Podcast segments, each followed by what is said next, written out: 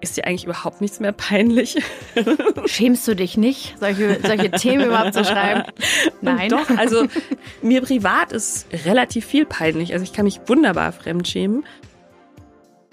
Ich freue mich sehr, dass wir heute mal wieder eine Folge haben, in der es um etwas Eingemachteres geht. Und zwar geht es heute um Sex und auch um Lust. Lust ist ja auch sehr eng mit dem Thema Sex verbunden. Und ähm, wir haben deswegen heute eine Gästin eingeladen, die sich sehr gut mit diesem Thema auskennt und die den erfolgreichsten deutschen Sexblog betreibt, namens Lustprinzip. Außerdem ist sie auch Kolumnistin und hat auch schon ihre Biografie geschrieben, ihre Autobiografie, die letztes Jahr erschienen ist. Und ich freue mich deswegen umso mehr, dass sie heute da ist. Herzlich willkommen, Theresa Lachner. Hi. Ähm, ja, ich äh, freue mich sehr, dass du trotz, äh, trotz Wetter und trotz äh, Krankheitszustand, der ja gerade irgendwie alle so ein bisschen betrifft, da bist und den Weg zu uns gefunden hast. Und ähm, ja, wir sprechen heute über deinen Blog und über dein Buch, habe ich gerade schon gesagt. Ich habe das Buch auch selbst gelesen. Ich habe es hier gerade in meiner Hand vor mir. Und ähm, du hast auch gerade schon gesagt, es ist richtig durchgefetzt, durchgewetzt. ich habe es gut durchgenommen. Es ist richtig gut durchgenommen, genau. Ja. Ich habe es im Urlaub gelesen. Ähm, da war ich letztes Jahr auf Sri Lanka und man sieht es auch so ein bisschen. Also ich, es ist irgendwie eingeknickt und Seiten sind schon so ein bisschen verschoben und rausgerissen. Und ähm, genau, deswegen äh, freue ich mich sehr, dass wir da gleich nochmal so ein bisschen tiefer reingehen. Und jetzt aber mal so ein bisschen erstmal mit dem Thema, vielleicht mit deinem Blog mal anfangen. Eine Sache noch. Wir haben nicht nur, das ist, das ist, haben wir nicht immer, aber wir haben das jetzt mal gemacht und zwar haben wir Zuschauer aufgerufen mhm. über Instagram, mhm. die uns ihre Fragen zum Thema Lust schicken. Cool. Und da kamen tatsächlich auch einige. Das heißt, die bringen wir dann auch zwischendurch nochmal hier rein. Mhm. Ähm, da freue ich mich auch sehr drauf und hoffe, dass du auch antworten kannst. Das bin ich, bin ich sehr gespannt auf die Fragen. ja. Sehr gut. Ähm, dann erzähl doch mal ganz kurz, wie bist du überhaupt dazu gekommen, diesen Blog? Lustprinzip, übrigens mit V geschrieben. Korrekt, korrekt. Ja. Zu Beginn, was war so der Anfang? Also ich muss sagen, ich mache das alles schon relativ lange in Sexpertinnenjahren. Ich bin jetzt im, im elften Jahr, schreibe ich über Sex ähm, und finde selber immer wieder verrückt, dass es jetzt doch schon so lange ist. Ich habe irgendwie mit ähm, Anfang Mitte 20 wollte ich so wie alle unbedingt nach Berlin und habe dann ein ähm, Praktikum bei einem erotischen Kulturmagazin für Frauen und Paare das es damals gab, ähm, gemacht und dachte, und das war irgendwie so ein bisschen, ich glaube, ich war so wie wir alle auch so ein bisschen Sex in the City, ähm, vorgeprimed, dass ich mir dachte, ja, das ist eigentlich total cool, so über Sex und so. Ja, also damit bin ich halt aufgewachsen und fand es immer schon super. Und dann hatte ich irgendwie auch nicht so Berührungsängste mit diesem Praktikum so und habe ich irgendwie, glaube ich, so am ersten Tag gemerkt, okay, das liegt mir eigentlich total. Also ich habe äh, irgendwie so einen Pfadfinderhumor, den man, glaube ich, auch braucht für das Thema und ähm, und es ist mir leicht gefallen und ich habe es nicht peinlich gefunden. Und dann habe ich irgendwie den den Blog von diesem Magazin dann übernommen am Ende des Praktikums. Und ähm, als das Magazin dann tatsächlich pleite gegangen ist, ähm, gab es keinen anderen guten deutschen Sexblog. Und ich habe zu dem Zeitpunkt schon für Frauenzeitschriften ganz viel geschrieben. Ähm, und da hat mich immer ein bisschen gestört, dass man halt sehr, sehr einseitig immer auf das Thema Sex guckt. Also es geht immer um diese Verbesserungsmaschinerie, so wie kann ich ihn befriedigen, dass er mich nicht betrügt, so, also wie kann ich beim Sex dünner aussehen, ähm, wie, wie soll ich, also ich habe mal wirklich in der Redaktionskonferenz mich gestritten ähm, um die Frage, können wir den Sextipp reinbringen, bitte in der Missionarstellung als Frau die Arme anwinkeln, damit die Brüste nicht zur Seite wegrutschen und das dann besser aussieht. Ich meinte, also wir können den nicht so einen Scheiß erzählen, das geht einfach nicht. Und also, wie, wie ist das ausgegangen? Habt ihr es gemacht? Ich glaube, ich habe ähm, gewonnen. Also ich habe war nicht so beliebt dann am Ende meiner Zeit bei dieser Frauenzeitschrift, weil ich halt immer die Spielverderberin gesagt hat, äh, war die gesagt hat so, nee, das lesen echt junge Frauen, die glauben das. So, also die waren halt immer so, ja, komm, ist doch witzig und das checkt doch jeder. Ich so, nein, ich weiß das selber. Ich habe irgendwie alte Tagebücher von mir gefunden, wo ich so elf war, wo ich das wirklich alles so ausgeschnitten habe und so muss man sich schminken und so muss man sein. So, ne, wir kennen das irgendwie alle aus unserer Jugend und ähm, mich, ich habe das, also ich habe fand es im Nachhinein finde ich es gut, dass ich das gemacht habe, ein halbes Jahr Frauenzeitschrift, weil ich da wirklich gelernt habe, wie ich es halt nicht machen will. So und ich arbeite auch jetzt immer noch als Journalistin oft für Frauenzeitschriften und die und weiß sehr genau, okay, bei der kann ich das bringen und das geht bei der nicht so, ne? Und ähm, habe halt gemerkt, es gibt aber noch sehr, sehr viele Themen, die auch heute immer noch nicht in Frauenzeitschriften vorkommen. Und ich möchte aber die im deutschsprachigen Internet lesen, weil die kann ich so nur in irgendwelchen obskuren amerikanischen Blogs lesen. Und ähm, so kam das, dass ich mir dachte, gut, dann muss ich es halt selber machen. Und dann habe ich diesen Blog gegründet und ähm, es hat mich selber fast schockiert, wie schnell das ging, dass der wirklich der größte deutsche Sexblog wurde. Also es liegt jetzt daran, dass er natürlich großartig ist, aber auch, weil es einfach sehr, sehr wenig andere gibt nach wie vor. Also es wird, wird jetzt mehr und es freut mich auch. Also ich habe irgendwie keinerlei Stutenbissigkeit. Ähm, auch bei meiner Buchparty waren irgendwie fast alle meine Kolleginnen da und es war super cool. Und also wir mögen uns auch alle untereinander, weil es halt so viel zu sagen gibt und es ist wichtig, dass es möglichst unterschiedliche Leute auch sagen. Und das ist auch mir im Blog sehr, sehr wichtig, dass es jetzt nicht nur meine äh, ach so schlaue Meinung ist, sondern dass ich auch eben sehr, sehr unterschiedliche Perspektiven da habe. Und das, auch das wird immer diverser jetzt nach gut fünf Jahren, wo ich den Blog mache. Ähm, und das finde ich total spannend. Also, dass ich jemanden habe, der sagt, ich bin non-binary und möchte darüber schreiben oder ich bin asexuell und möchte darüber schreiben oder ja. Das heißt, die Themen, die du in deinem Blog behandelst, die werden auch mit der Zeit offener. Ja. Du beschreibst ja deinen Blog als Freiraum für sexuelle Gedanken. Genau, genau. Das heißt, mach mal ein Beispiel. Also, was sind denn selbst so Themen, wo du gedacht hast, okay, da, die hätte ich damals selbst gar nicht auf dem Schirm, aber die sind in den letzten vier, fünf oder drei Jahren vielleicht irgendwie ja, also immer, immer äh, beliebter auch geworden. Ich merke total diese, diesen Vor- und Nach MeToo-Effekt. Also, dass wir jetzt doch mehr über so Sachen reden, auch über diese ganzen Grauzonen reden und auch mehr über Geschlechterrollen reden können, Toxic Masculinity, dieses Stichwort, dass eben auch Männer sich intensiver damit auseinandersetzen, was bedeutet es für mich, ein Mann zu sein und ich hatte neulich, äh, also ich habe so viele Texte, wo ich mir denke, so wow, krass, wie cool, dass diese Person das hier erzählt und ich dieser Person diese Bühne geben kann. Also ich habe einen ähm, Gastautor, der ist, ähm, hat auch einen eigenen Blog namens Sexabled und der schreibt über Sexualität und ähm, Behinderung. Also er ist, hat eine Behinderung und ähm, steht aber total auf BDSM und ist so, ich bin, ich bin Poli, ich bin Sub, ich bin Pan, ich bin das und das und das. Und der hat wirklich so das alles so viel klarer abgesteckt als die meisten ähm, able-bodied Menschen. Und ich finde ihn wahnsinnig beeindruckend und bewusstseinserweiternd auch irgendwie von dem zu lernen. Und so, so Sachen freuen mich immer wahnsinnig. Und ich so das schönste Kompliment, was mir Leute für den Blog machen, ist immer so, hey, du hast mich da voll neue Gedanken gebracht, darüber habe ich noch nie nachgedacht und jetzt, äh, es hat voll was in mir ausgelöst und das ist, das ist richtig cool, dass das eben wirklich ein Freiraum ist für sexuelle Gedanken und eben auch für neue Gedanken und das ist sehr schön. Du hast es gerade schon gesagt, du behandelst auch sehr viele Themen, die in den Medien und in der Gesellschaft noch als absolutes Tabu gelten. Schämst du dich nicht, solche, solche Themen überhaupt zu schreiben? Nee, ich spiele gerade darauf an, wie gehst denn du, wie gehst du mit Hatern dann tatsächlich um? Und ähm, gibt es da irgendwie auch so Muster, was deine in Anführungszeichen Hater angeht? Also die Menschen, die dir auch irgendwie negatives Feedback geben? Also es gibt dieses Schämst du dich nicht, kommt relativ selten. Ich habe neulich einer Schülerzeitung ein Interview gegeben und die waren so, ist dir eigentlich überhaupt nichts mehr peinlich? Nein. Und doch, also mir privat ist relativ viel peinlich. Also ich kann mich wunderbar fremdschämen. Ähm, für meine Arbeit habe ich halt eine andere Haltung auch einfach. Und also, beziehungsweise ich denke schon, dass ich eine große Offenheit habe und die auch in die Welt hinaustrage und das ein bisschen als meine Mission sehe.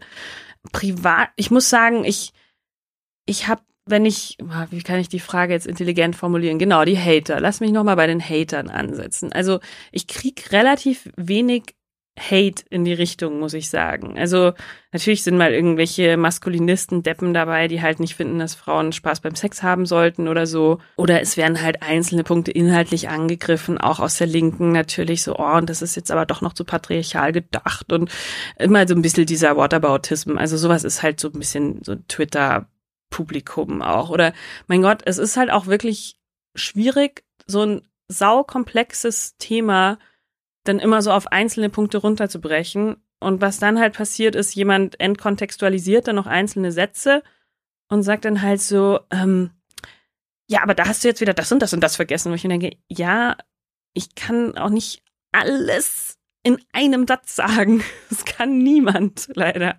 Und, ähm, und da bin ich auch aber auch nicht mehr so bereit, mich dann auf so Debatten einzulassen, wenn ich mir denke, so, okay, ähm, entweder du schaust dir meine Arbeit an und überlegst dir dann noch, also die ganze oder mehr davon und überlegst dir dann noch mal, ob du es kritisierst oder oder ich brauche das nicht gerade mit dir besprechen, weil das also führt zu nichts. Ich hatte neulich irgendwie, ich hatte so ein Pornhub-T-Shirt in Thailand an und irgendwie auf meinem privaten Instagram-Account und dann eine Frau so, Pornhub zeigt nur Vergewaltigung, ich bin hier weg. Wo ich mir denke so, ich habe irgendwie schon, weiß ich nicht, 10, 20, 30 Artikel über feministische Pornografie geschrieben. So, es ist ein bisschen differenzierter als das. Und das ist halt das Internet. Das Internet ist halt oft sehr, sehr schwarz und weiß und es gibt aber einfach noch sehr viel dazwischen.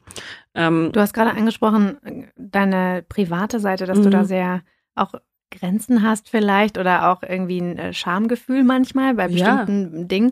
Ähm, wie ist es denn eigentlich? Muss man, um einen Sexblog zu betreiben, du hast dich auch gerade selbst Sexpertin genannt, ähm, auch viel Sex haben? Ja, das ist auch so eine Frage. Ich glaube, das dachte ich früher eher noch so in meinen in meinen Zwanzigern. Das ist so ein bisschen so ein Coming-of-Age-Prozess auch. Deswegen hat es mir auch Spaß gemacht, dieses Buch zu schreiben, um mal zu sehen, wie ich früher auch dachte.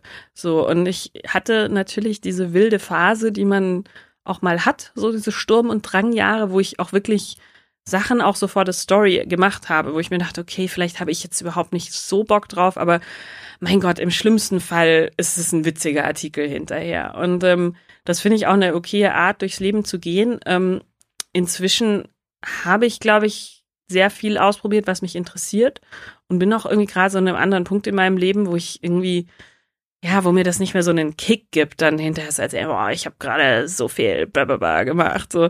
Ähm, und das hat sich auch ein bisschen verschoben dadurch. Ich hab, bin ja in der Ausbildung jetzt zur Sexualberaterin. Das heißt, ich lerne sehr, sehr viel ähm, so über diese ganze systemische Seite von Sexualität, über den soziokulturellen Kontext, ähm, warum Leute was begehren und was machen. Und das interessiert mich gerade auch persönlich einfach mehr, als jetzt zu schreiben, gestern hatte ich Analsex und dann ist das passiert. So, mhm. also das, ähm, das ist nicht mal, weil ich, weil ich mich da schäme, sondern einfach, weil ich es nicht so spannend finde. Und ich versuche schon immer in erster Linie in meiner Arbeit auch mich selber zu unterhalten. Also ich, es funktioniert meistens am besten, wenn ich selber irgendwie interessant und spannend und witzig finde, dann finden es meistens auch andere Leute cool. Und ich glaube, das ist auch das Schöne daran, wenn man älter wird, dann versucht man auch weniger anderen zu gefallen. Und man entwickelt sich ja auch weiter. Und außerdem Total. hast du ja auch schon über Analsex geschrieben. Ja, habe also.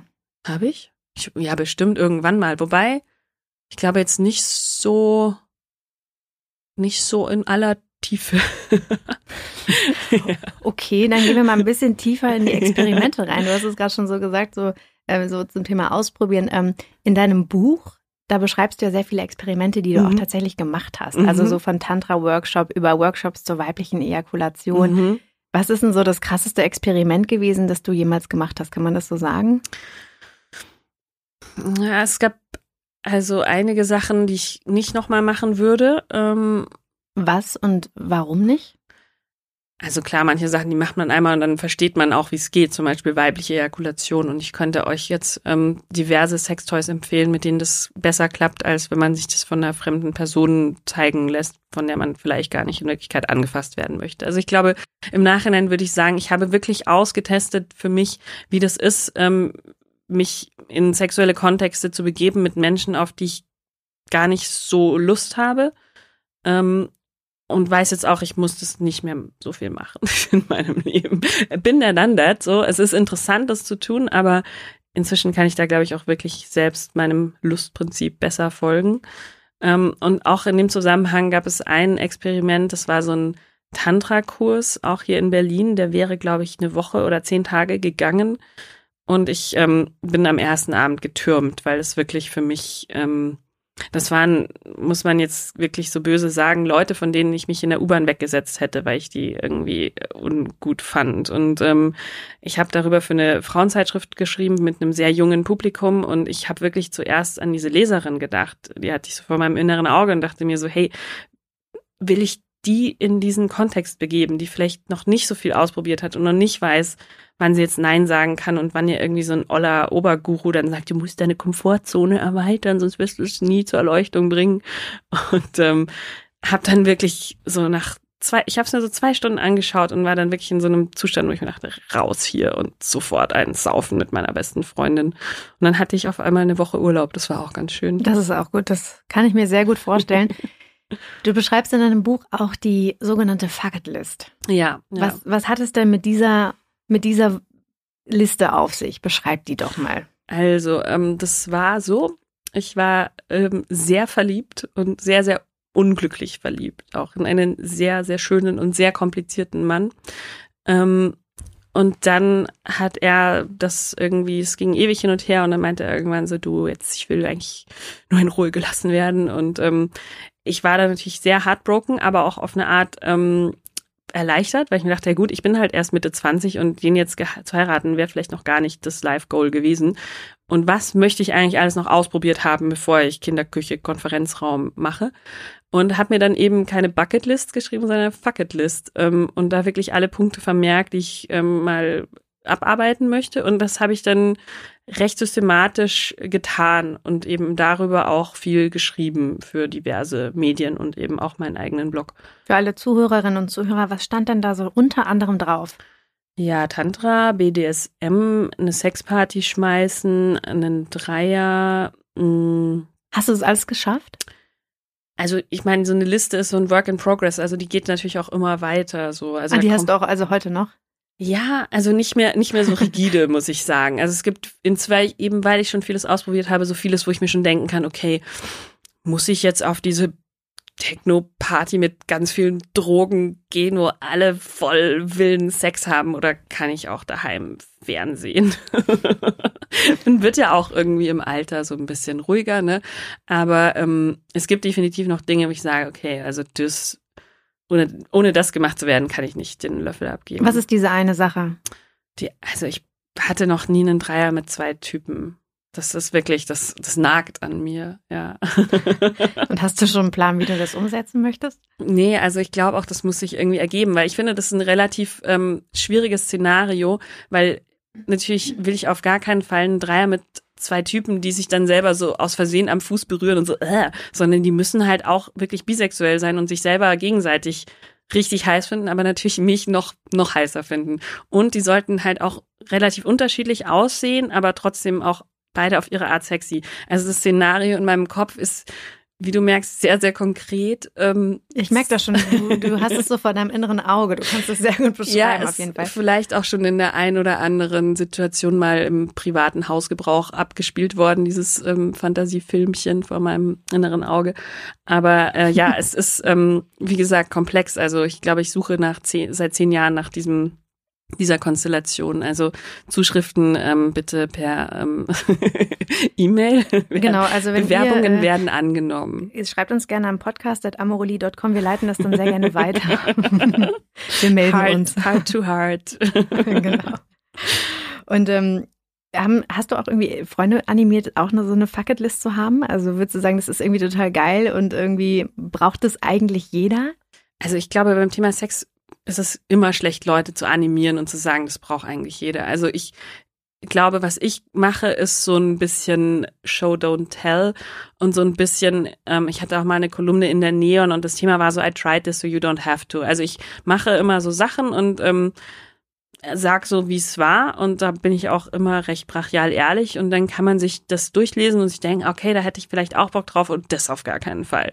So und ähm, das ist ganz witzig mit dem Buch, weil es wirklich, ähm, ich habe schon über Instagram Fotos von anderer Leute Fucketlists bekommen, die meinten, okay, ich bin schon voll weit, ich habe schon die Hälfte durch und so und also das ähm, scheint schon zu animieren zu allem Möglichen dieses Buch und es freut mich natürlich sehr.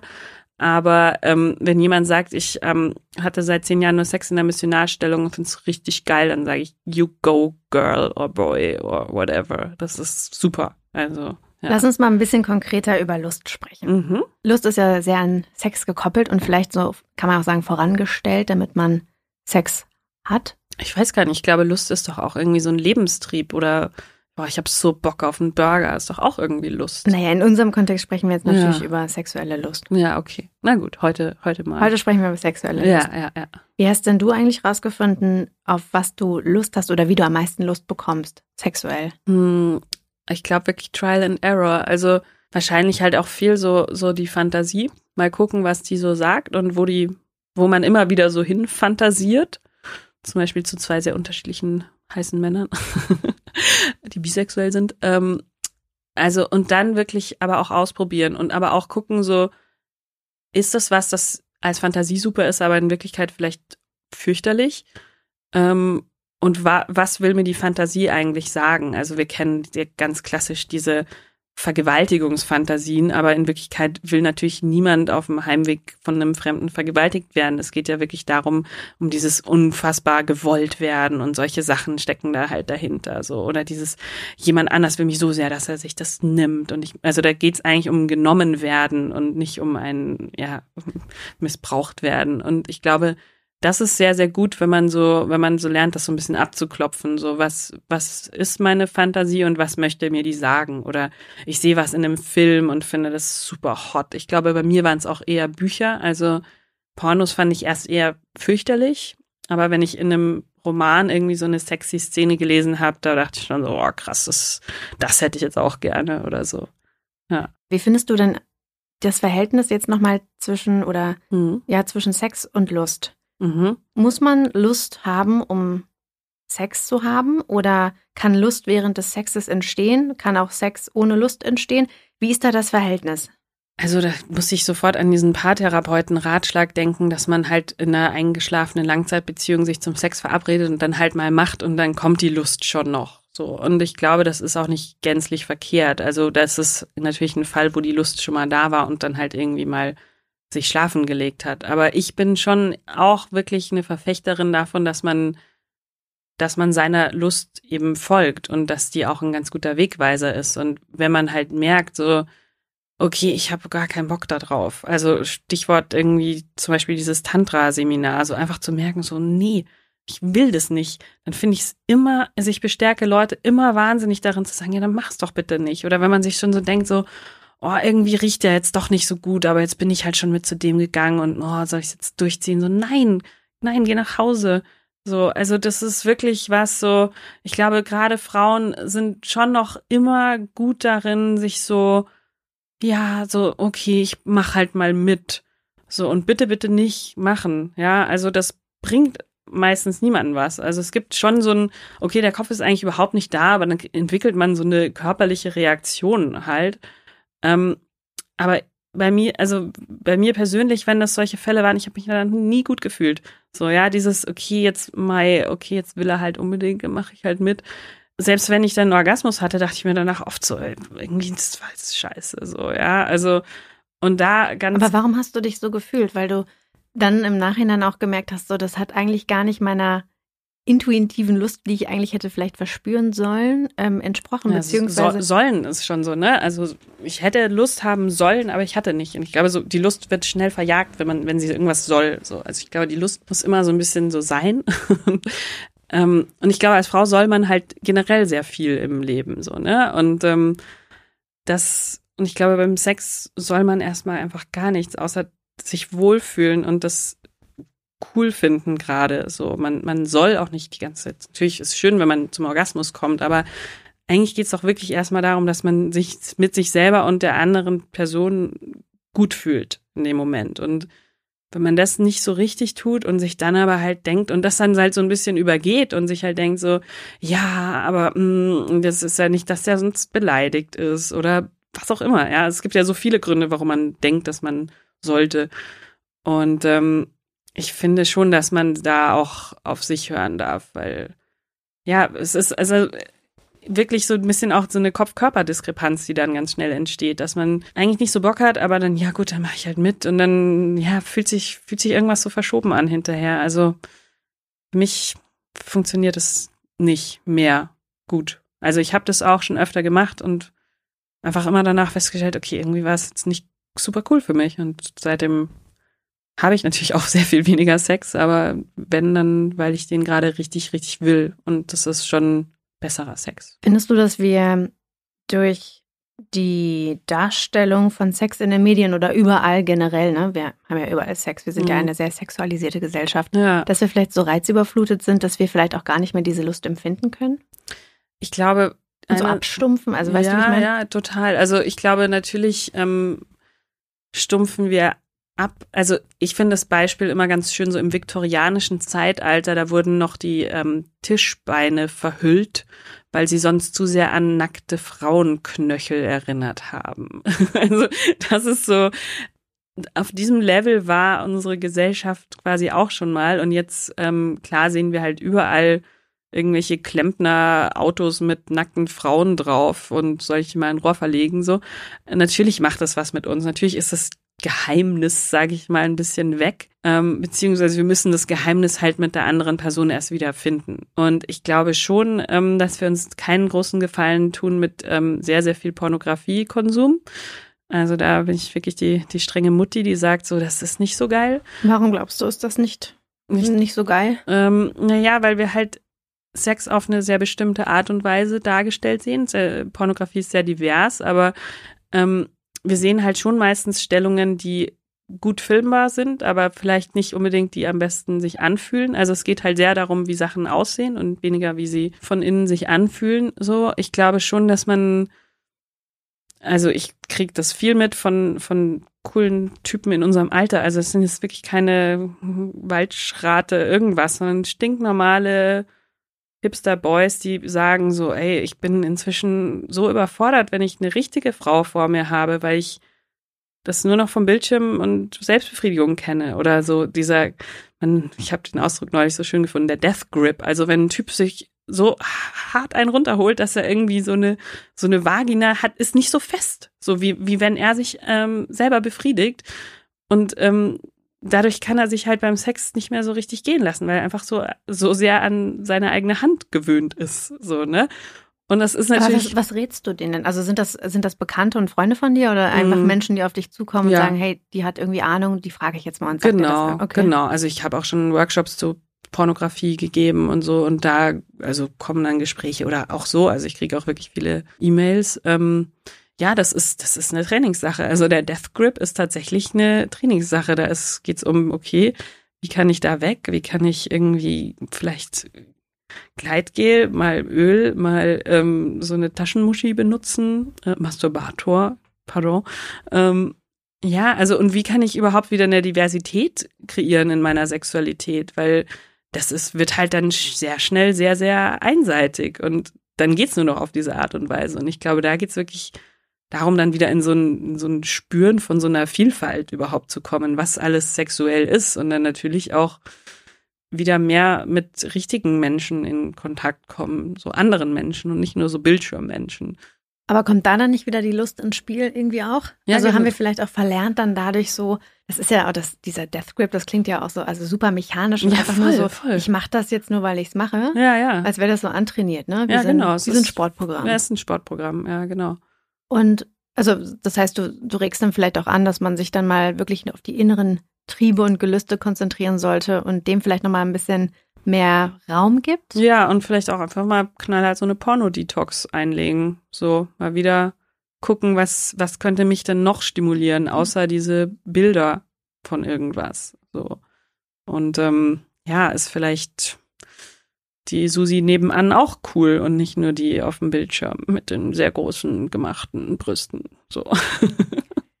Aber das Gute ist ja eigentlich schon, dass die das erkennen. Ja. Und dass sie dich dann fragen, oder? Ja, oder? voll. Ich freue mich auch immer, wenn mich wer fragt. Also das, das zeigt ja so, okay, es ist irgendwie ein Problembewusstsein. Ich meine, man sagt ja auch, eine sexuelle Störung ist, wenn es dich stört. So, und bevor die, das niemanden stört, ähm, können die das ja auch weitermachen. Aber wenn die halt sagen so, hey, okay, irgendwie komme ich nicht mehr so klar aufs Real Life, ähm, fragen wir mal Theresa. Super. Ja, also, und dann, dann helfe ich auch sehr gerne. Wir haben ganz viele ähm, Menschen und Follower bei mhm. uns, die uns nämlich gefragt haben zum Thema Lust, sexuelle Lust. Mhm. Und ich habe jetzt hier so ein paar Fragen, die würde ich jetzt einfach gerne mal stellen und freue mich auf eine Antwort von dir. Ich bin gespannt. Also die erste Frage ist, wie erhält man die Lust in einer langjährigen Beziehung? Mhm, das ist eine super Frage, die kriege ich immer wieder. Ähm, ich denke mir auch immer, da kommt es ein bisschen auf die Beziehung an. Also es ist ein bisschen schwierig, da so pauschal zu sagen, okay, ähm, das ist das Kochrezept und damit klappt's. Also ich glaube, was oft passiert in langjährigen Beziehungen, ist so ein kleinster gemeinsamer Nenner. So, man denkt, so, man kennt den anderen und okay, der mag es jetzt immer, wenn ich jetzt hier das und das mache. Und dann mache ich das halt immer, weil es hat ja die letzten zehn Male schon geklappt. Und der macht das ja genauso. Und irgendwann fährt man halt echt so ein sexuelles Sparprogramm ähm, mit halt dem, was irgendwie immer geht. Und natürlich ist das totlangweilig und dann möchte man vielleicht irgendwann nicht mehr so gerne Sex, weil den hatte man jetzt in der Form schon viele andere Male. Und ich glaube, davon wieder wegzukommen und auch irgendwie ähm, damit zu leben, dass man vielleicht aneckt, wenn man sagt so, hey, Schatz, ich hätte gerne mal einen Buttplug oder was auch immer das ist, wo man sich halt so fragt, so, okay, wenn ich dem das jetzt sage, dann fällt er aus allen Wolken, weil das hat es ja noch nie gegeben, so, ja.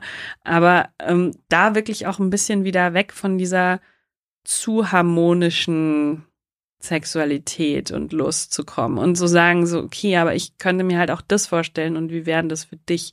Also ich glaube, das ist, das ist sehr, äh, kann sehr tricky sein, das zu navigieren, gerade wenn halt der Partner oder die Partnerin nicht so aufgeschlossen sind, aber ähm, das heißt Kommunikation und das die eigenen Wünsche auch ähm, tatsächlich dann zu platzieren. Ja. Weil gerade wenn du das jetzt so sagst, das macht ja auch Sinn, ne? weil letzten Endes mhm. betrügst du dich ja dann oder was heißt du betrügst dich selbst oder du ja, machst dir ja selbst was vor. Ja, genau. Du bist halt so ähm, ja, okay, jetzt bin ich halt mit dem zusammen und so ist es halt jetzt so, ne? Und wo ich denke, really? Und muss es so sein? Und ich meine, ganz oft kommt man ja dann auch zusammen drauf, so, okay, cool, das wäre jetzt auch noch super, so, ne?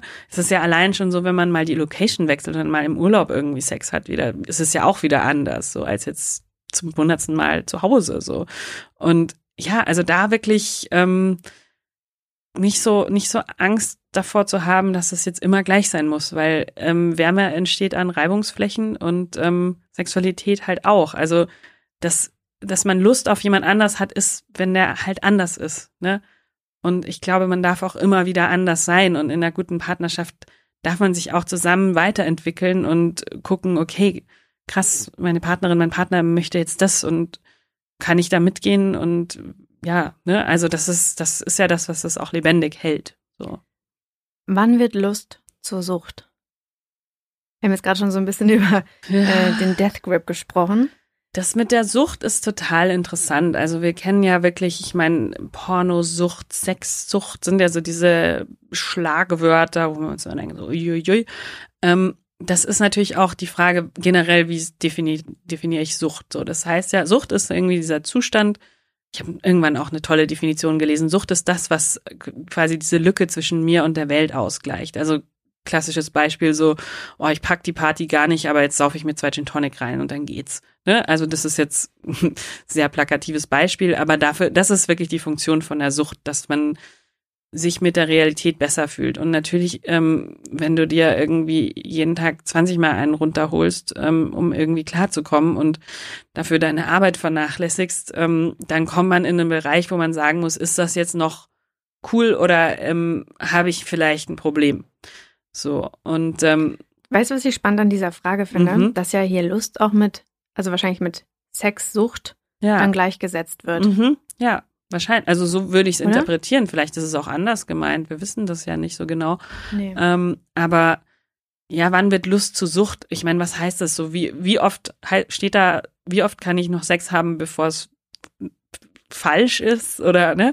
Das ist, ich finde es eine vielschichtige Frage und auch eine interessante Frage. Aber auch da ist wieder so, es ist eine Störung, wenn es dich stört oder wenn es dein Umfeld stört oder wenn es deine Beziehungen stört, deine Arbeit stört. Ähm, auf jeden Fall ich glaube wirklich an dem Punkt, wo man selber sagt, okay, ich habe das Gefühl, das ist jetzt nicht mehr cool, ähm, einfach mal mit einem Therapeuten oder einer Therapeutin reden. Das, ähm, also auch auch um das einzuordnen so. Ne? Also gerade dieser Diskurs über Sexsucht in den USA ist das wahnsinnig interessant, weil natürlich genau in diesen wirklich sehr religiösen Gegenden, diesem Bible Belt, ist jeder sexsüchtig. Also da ist so diese Rate viel höher als jetzt in New York. In New York vögeln die Leute einfach nur rum, aber es ist ja ganz viel diese Selbstdefinition ähm, eben. Und ähm, ja, also was, was ist jetzt wirklich sexsüchtig? So, ne?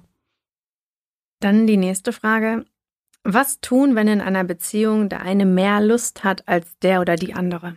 Ja, das ist auch ähm, voll die spannende Frage und voll die, also ich glaube, das ist was, was sehr, sehr viele Paare betrifft und was ich mitbekomme, auch sehr oft ähm, nicht so, wie wir uns das immer so klischeehaft denken, der Mann, der immer will und die Frau die Kopfweh hat, sondern tatsächlich andersrum. Die Frau hat Bock und der Typ, ähm, ja, hat gerade nicht so Zeit oder Bock oder so. Und ähm, natürlich ist es schwierig, wenn da so eine Schieflage entsteht und wenn der eine immer indiziert und der andere immer dann so abwehrt und irgendwie, das kann sich sehr, sehr schnell so verhärten in so ein, ja, so ein Struggle und dass es halt immer so ist. Und ich glaube, so das ist auch wieder so ein absolutes ähm, Kommunikationsthema und wie können wir uns da in, in der Mitte treffen, die für beide passt, so, ja. Also auch da bin ich wirklich dagegen zu sagen, ich will eigentlich nicht, aber jetzt lasse ich ihn halt ran, weil sonst ist er wieder so traurig oder bla. Ähm, also auch es, der, der Person, die mehr will, irgendwie vielleicht vermitteln, dass es, also dass das jetzt nicht so ein Guilt-Trip wird, so wenn die andere Person nicht will. Aber gleichzeitig muss man natürlich auch lernen, so eine, so eine Zurückweisung irgendwie so zu formulieren, dass es, dass es sich nicht scheiße anfühlt und vielleicht auch der Part, der weniger möchte, auch mal die Initiative ergreifen sollte. So, ne? Und ähm, ich glaube, das ist auch so wirklich, ja, wo auch ein paar Therapeuten, eine Paartherapeutin gut, gut mit moderieren können, einfach, dass man sich, dass man sich wo trifft, wo es passt. Oder dass man sich auch fragt, wie kann die Person, die weniger Lust empfindet, was fehlt der? Was, was für ein, wie könnte man die wieder entfachen, dass sie vielleicht auch mehr Bock hat? Vielleicht ist es wirklich so ein, okay, ich mache hier die komplette Bügelwäsche und danach soll ich auch noch das so, ne? Also ganz oft ist so ein Ungleichgewicht ja auch einfach eins, was eben von ganz vielen anderen eben noch beeinflusst wird, dass dann die Person sagt, ich kann nicht das jetzt auch noch so, ne? Also und da da genauer hinzugucken ist schon sehr sehr interessant. Das heißt Kommunikation, es ist eigentlich ist so, the key. The key, ja, es klingt, ich, ich fühle mich selber immer so ein bisschen. immer so abgedroschen, ne? Ja, aber total, so, ich, also, ja, aber das ist halt auch wirklich so, zu mir kommen so oft Leute und beschweren sich halt über irgendwas und dann hat er das gemacht und das und das. Und ich so, ja, hast du ihm das mal gesagt? Ah, nee. Ja. ja. das kann ich aber dann auch nicht verstehen. genau, und da bin ich halt inzwischen wirklich auch rigoros und sage dann, entweder du schaffst es darüber zu reden oder du hörst jetzt auf zu meckern, weil das, das spielt's nicht, ja. Also das, das, nee. Entweder, ja, man redet oder man redet nicht, aber dann ist man, also man, es ist nie einer schuld an irgendwas. So generell in Paarkonstellationen. Es ist immer eine Dynamik und ähm, ja, ich glaube schon, dass man es auch trainieren kann, sich da rauszuheben und auf so eine Metaebene zu gehen und zu sagen, du, guck mal, ich habe das Gefühl, das und das läuft bei uns so und so und können wir können wir da mal ganz normal drüber reden bei einem Bier, ist das cool? So und ähm, ja, also da auch auch wirklich in eine Kommunikation zu kommen, die gar nicht so oberproblematisierend ist, weil ich glaube, wenn irgendwie so Schatz, wir müssen reden, ist schon so Gott, bitte nicht, was habe ich denn jetzt gemacht, so, ja. Aber wenn man das, das schafft, irgendwie cool und freundlich zu bleiben und vielleicht gerade so Bettgeschichten auch außerhalb vom Bett zu besprechen. Also jetzt nicht in dem Moment selber zu sagen, immer machst du das und geh doch mal lieber hier, sondern wirklich irgendwie, wenn beide entspannt sind, wenn irgendwie ja alles andere. Und immer Ich-Botschaften sind auch sehr wichtig an ja. dieser Stelle. Vielleicht kann man das auch nochmal mitgeben. Ich-Botschaften, so, ich habe letztes Jahr so ein ähm, Seminar in gewaltfreier Kommunikation gemacht. It changed my fucking life, ganz ehrlich. Also das ist wirklich so, ich bin eigentlich schon auch eher so Kopf durch die Wand und äh, so schaut's aus. Und ähm, ich war auch wirklich in diesem Seminar dann so ein bisschen am Meckern. Ich so, ja, aber warum soll ich denn das so nett sagen? So, ich, ich, ich finde es wirklich scheiße. Und die so, meinte die Dozentin so, ja, aber was, wie bringt, was bringt dich weiter? So mittelfristig. also, ja. da hast du die Antwort. Genau, also es hilft schon wirklich, da ein bisschen zu investieren. Ja. Lass uns mal noch ein bisschen bei dem Thema Unlust bleiben. Ne? Mhm. Also was passiert, wenn keiner Lust hat? Du schreibst auch in einem deiner Texte, dass Lust so eine, so eine Wackelkandidatin ist. Also, dass, dass das Wegbleiben auch vielleicht ein so nicht funktionieren, also wie ein sich nicht funktionieren irgendwie anfühlt. Also, was macht man denn tatsächlich, wenn einfach wirklich keine Lust da ist? Ja, dann äh, ist das Erste, dass man es erstmal anerkennt, glaube ich. Also, dass man wirklich auch sich das eingesteht, dass man in dieser Welt, in der es die ganze Zeit gefühlt um Sex geht, keinen Bock hat. Und zwar so richtig, ne. Und ähm, dass das vielleicht auch okay ist, tatsächlich. Das ist, also wie ich, und das ist wirklich auch, ich, ich bin selber natürlich eine sexpositive Feministin und predige, man soll das erforschen und pipapo. Ähm, aber ganz ehrlich, also ich glaube, jeder Mensch hat Phasen in seinem Leben, wo er sagt, so, sorry, aber nicht das auch noch, so, ne? Also, und ganz oft gerade in Stresssituationen, die wir alle sehr gut kennen, ist oft die Lust wirklich die erste Komponente, die so wegfällt. So, ne? Also du konzentrierst dich dann irgendwann wirklich auf Schlafen und regelmäßige Mahlzeiten und ne und ähm, ich finde es so lustig, dieser Freizeitmonitor, der irgendwie ergeben hat, wie wenig Sex Millennials haben. So, ja, denke so, kein Wunder, so, wir arbeiten hast du halt die, Hast du die gut. Zahl im Kopf gerade? Oh, nicht, nicht auswendig, aber es waren, äh, also es war wirklich so eine Zahl so, ähm, wie oft pro Woche und ähm, so, so Freizeitmonitor und die die wichtigsten, also oder so die Top-Freizeitaktivitäten der Deutschen und ähm, dann irgendwie so bei bei Sex wurde gefragt, so haben Sie Sex und die häufigste Antwort war tatsächlich zu anstrengend. okay, was sagt uns das? Genau, was was sagt das irgendwie über über unser Leistungssystem, wenn Sexualität einfach wegfällt, weil zu anstrengend. Und wenn du dann halt so die Okay-Boomer-Generation 60 plus anschaust, bei denen geht's halt rund. Also so Altenheime haben zum Beispiel sehr hohe Geschlechtskrankheitenraten, so, ne? Also das ist immer so genau das Gegenteil von dem, wie wir uns das vorstellen. Wir denken irgendwie so, okay, jung, sexy, ähm, voll am Vögeln, ist überhaupt nicht so, ja. Und ähm, ich glaube, da können wir auch viel von den alten Leuten lernen, die vielleicht irgendwie aussehen, wie sie aussehen, aber halt, fuck it, ja, die haben, die haben Spaß, so, und die haben vor allem auch Zeit. Aber das ist vor allen Dingen vielleicht auch der Schlüssel, ne? Die, ja. die haben halt schon alles durch und die haben diesen Druck halt nicht mehr. Ja, genau, genau. Und ich glaube wirklich, sich diesem Druck zu entziehen und zu sagen, ich habe jetzt halt keine Lust, ähm, ist total okay. Und natürlich, wenn da ein Partner mit drin hängt, ähm, der das dann halt mittragen muss oder ne, dann auch eben kommen wir wieder zu diesem Szenario, wie wir es gerade hatten. Kann auch doof sein, aber man kann sich natürlich auch dann fragen, möchte ich, also was, was bringt mir das gerade, keine Lust zu haben? So, es kann ja natürlich auch einfach eine Schutzfunktion haben, gerade ja. wenn man irgendwelche psychischen Zustände hat, so depressive Episoden oder so, dann hat man halt oft keine Lust, so, ne? Ähm, und sich dann aber zu überlegen, was, was würde mir das bringen, wieder meine Lust zu finden? So, und ähm, will ich die wieder haben und will ich, bringt mich die Lust vielleicht auch wieder näher zu mir? Und wie kann ich dann diese Lust wieder bekommen? Das ist natürlich, ähm, ja, wenn man, wenn man die Lust wieder will, dann ähm, kann man sich da sehr gut auf die Suche machen, glaube ich. Was passiert denn, wenn diese Lust, wenn das so kippt, ne? Also wenn mhm. der eine oder die eine mehr Lust hat als die andere und dann dann denkt man so, okay, ich mache da jetzt mal mit, einfach mhm. nur, weil ich das Gefühl habe, das haben wir ja gerade schon besprochen, ja. irgendwie mein Kopf sagt so, ah, ich habe schon lange keinen Sex mehr gehabt oder ja, so ja, und ich lasse mich jetzt mal drauf ein. Ähm, wie schnell ähm, ja, kann, kann das dann kippen? Also die Frage mhm. ist, ist, ich spiele gerade so ein bisschen auf sexuelle Grauzonen an. Mhm. Ähm, du hast das selbst auch schon mal erlebt, mhm. aber im Nachhinein erst festgestellt mhm. eigentlich, dass das ein Übergriff war. Ja, ja. Ähm, ist es, kommt es oft vor? Also, dass du mhm. auch Zuschriften bekommst von Menschen, denen irgendwie was ähnliches passiert ja, ist? Ja dass man erst im Nachhinein merkt, okay, krass, also ich habe mich irgendwie hingegeben und es mhm. war einfach viel zu übergriffig. Mhm. Und im Nachhinein, wenn ich mir das nochmal genauer überlege, was da eigentlich passiert ist, ja.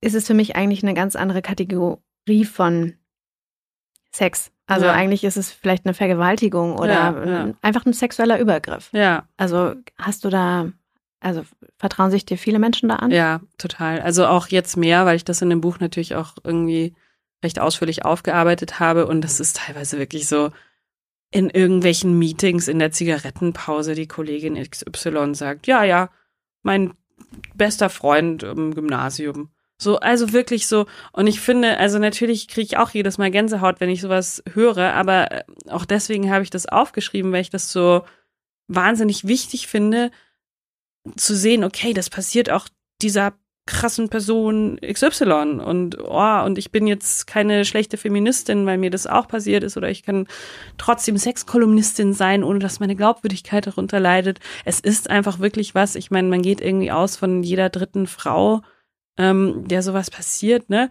Und das, das irgendwie mal anzuerkennen, ich glaube, dafür ist auch halt MeToo sehr, sehr gut gewesen. Und ähm, ja, mir schreiben das ähm, viele Frauen und auch ein paar Männer. Und ich glaube, so eine Grauzone Natürlich ist es leichter zu erkennen, weil wir jetzt mehr drüber reden.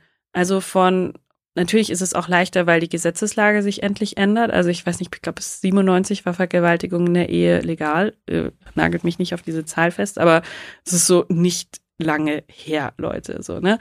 Und, ähm, Zur Einordnung? 1997 ist Titanic rausgekommen. ist wirklich nicht lange her. Nee, also wenn es, wenn es da war, aber es ist, also, ja, ähm, es ist alles nicht lange her und ich glaube, ähm, 2000, es war dieser Gina Lisa Paragraph, heißt es immer so ähm, flapsig. Ähm, wir erinnern uns, Gina Lisa war, es gibt so ein Video und ähm, es gab lange Prozesse und ähm, sie hat, sagt in diesem Video, nein, hör auf, ich will das nicht. Und ähm, bis zu diesem Prozess war in Deutschland die Gesetzeslage so, dass du ähm, dich körperlich zur Wehr setzen musst, ähm, und die, das muss übergangen werden, dann ist es eine Vergewaltigung. Also Nein heißt Nein, wie wir das heute kennen, ist erst durch diesen Gina-Lisa-Prozess in den Gesetzen verankert worden. Und das ist natürlich auch was, was einen riesigen Unterschied macht in so einer Bewertung von so einer Lage. Ja, und das ist aber extrem wichtig, weil es so viele solche Szenarien gibt, wo man vielleicht auch in so einen Freeze-Modus verfällt. Also das ist eine sehr, sehr klassische äh, Reaktion einfach sich gar nicht mehr zu bewegen. Es gibt auch die Situation, dass man halt mitmacht und dann auch irgendwie so eine Art Lust empfindet. Auch das ist eine Schutzreaktion vom Körper, dass er dann irgendwie trotzdem Lubrikation produziert und so weiter und so fort. Und ähm, ich glaube wirklich, dass da eben auch ganz klassisch diese Gesetzeslage das Bewusstsein verändert und dass es auch einfach so viele Präzedenzprozesse gibt. Jetzt gerade irgendwie Harvey Weinstein. Es ist sehr, sehr, sehr, sehr wichtig, dass der jetzt verurteilt wurde, ja, einfach um zu sehen, okay, das ist nicht okay und das ist das ist Sexualität und das ist sexualisierte Gewalt, ja, und das sind wirklich zwei sehr sehr unterschiedliche Sachen und beim einen geht's um Sexualität und beim anderen geht's einfach um eine Machtdemonstration auch und das ist oft in der Situation selber schwer aufzudröseln, gerade wenn man mit der anderen Person irgendwie in der Beziehung ist und sich denkt, das ist doch mein Schatzilein, der würde sowas nie machen, so, ne? Also das sind wirklich, ähm, es ist ein sehr, sehr komplexes Thema, ähm, aber auch eins, wo ich es wichtig finde, dass man es irgendwann schafft, sachlich drüber zu reden.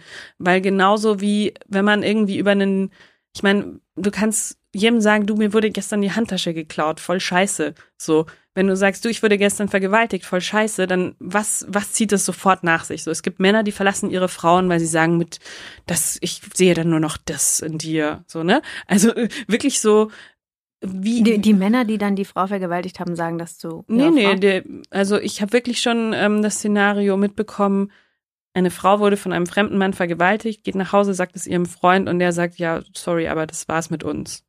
Okay. Weil, ja, also dieses, dass du als, dass du diese so stigmatisiert wirst und dass es eben auch so bestimmte Arten gibt, wie du dann dich als Vergewaltigungsopfer verhalten sollst. Du musst dann irgendwie gebrochen sein oder total hypersexualisiert oder so. Also da wird dann halt schon sehr, sehr drau genau drauf geschaut, wie du dann bist. So, ne?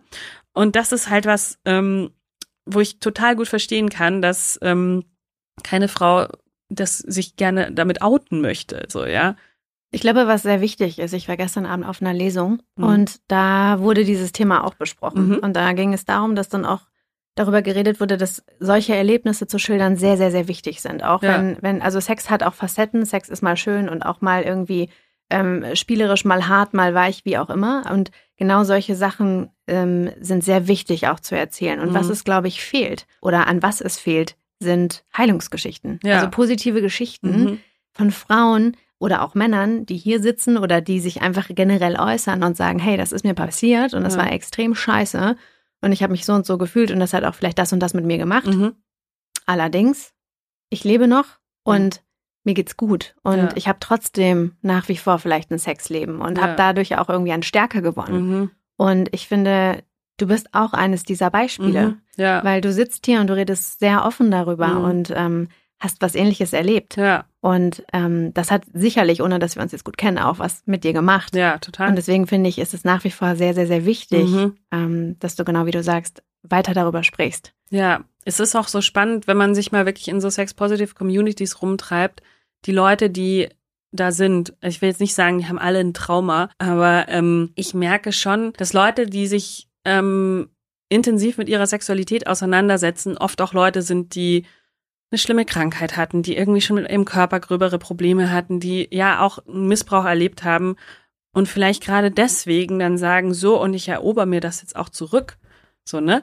Also, und dass diese Passivität, die man dann hatte, eher in so ein, in so was Aktives und ich nehme mein Leben selbst wieder in die Hand. Ja, ja, genau. Oder halt so, okay, das ist, das ist jetzt meins und ich, ich erober mir das zurück und ähm, es muss ja gar nicht alles in Relation dazu passieren. So, also ich glaube, was ich irgendwie auch in diesem Buch aufschreiben wollte, war so, okay, das ist mir passiert, das war super scheiße, das hat sehr, sehr viel in mir gemacht, ähm, aber es definiert mich nicht.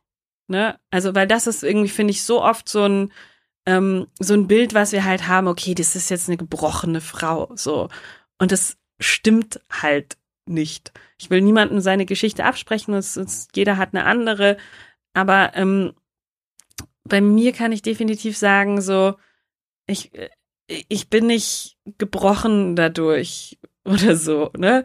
Also es ist, ähm, ist nicht leicht drüber zu schreiben und drüber zu reden, wobei mir das sehr geholfen hat, das zu tun und auch die Geschichten von anderen Leuten zu hören und da auch auf Bühnen drüber zu sprechen und das so schlimm das klingt, aber auch ein Stück weit zu normalisieren eben.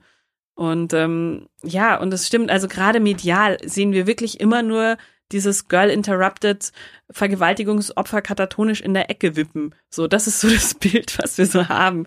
Aber zu sagen so, ja, okay, war kacke, aber ähm, ich habe trotzdem wirklich super guten Sex und ähm, passt eigentlich auch wieder alles. Also, dass man das auch darf zu heilen. Ich glaube, das ist, kann man nicht oft genug sagen. An dieser Stelle nochmal ganz vielen Dank für deine Offenheit. Sehr gerne. Ähm, ich finde, das ist ein sehr schöner Schlusssatz. Mhm. Es gibt allerdings noch eine mhm. Frage. Ja. Die stellen wir immer am Ende. Mhm. Eine Frage, die es nicht in die Sendung geschafft hat. Ui. Und die Antwort darauf, die lösen wir dann bei Instagram auf. Okay. Das heißt, ähm, an dieser Stelle freue ich mich, wenn du einmal eine, eine Frage stellst. Echt eine Frage? Du stellst jetzt hier noch eine Frage, aber ohne, ohne die zu beantworten. Und an, an wen stelle ich die Frage? An, an, alle Zuhörerinnen und Zuhörer. Und zwar die Frage, die ich dir vielleicht hätte stellen sollen, wo du sagst, in unserer Diskussion hätte die noch super gut reingepasst. Kann aber auch irgendwas anderes sein. Feel free. Was ist Intimität für dich? Okay. Gut. An dieser Stelle zum dritten Mal vielen Dank. es hat mich wirklich sehr gefreut, ähm, über dieses Thema zu sprechen. Und ähm, auch wenn das Ende jetzt sehr, ähm, ich will nicht sagen bedrückend ist, weil irgendwie hat ja auch was Positives. Ja, ja, ja, es ist immer so, so ein Downer. So. Es ist ein kurzer Downer, aber dann denke ich so. Es ist ein guter Downer. Es ist, genau, es ist ein guter Downer. Sollen wir noch irgendeinen Flachwitz reißen? Das ist wieder lustiger. Hast, hast du einen?